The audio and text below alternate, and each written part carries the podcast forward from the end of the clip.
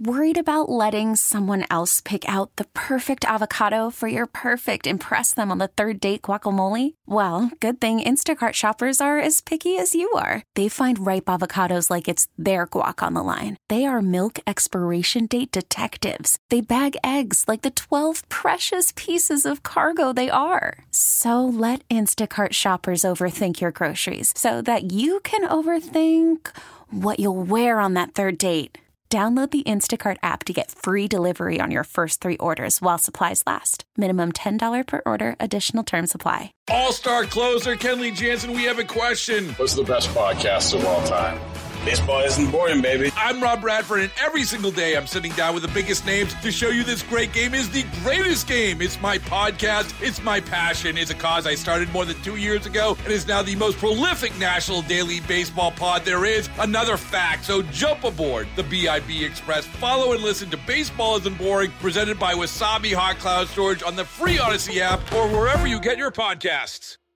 This is a KDKA radio time capsule. Now, the CEO and president of the Heinz History Center, Andy Masich. Basketball star Chuck Cooper made history as the first African American drafted by an NBA team, blazing a trail for many of today's superstars. Growing up in Pittsburgh's East Liberty neighborhood in the 1920s, Charles Henry Cooper battled racial prejudice and went on to achieve great success both on and off the basketball court.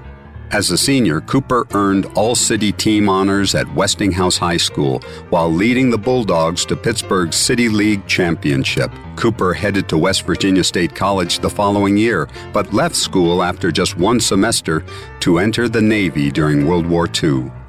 Following a tour of duty on the West Coast, Cooper came back to Pittsburgh, took advantage of the GI Bill, and enrolled at Duquesne University.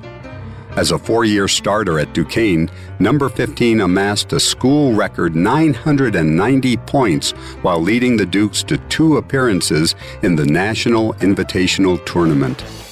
As a senior, Cooper captained the 1950 squad to a 23 6 record and a number 6 ranking in the Associated Press poll, receiving several All American honors along the way.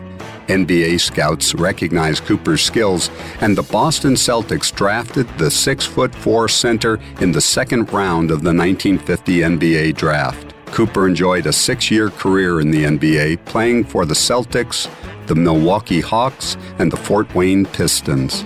Following his basketball career, Cooper returned home, served on Pittsburgh's school board, and became the city's first African American department head as the Director of Parks and Recreation.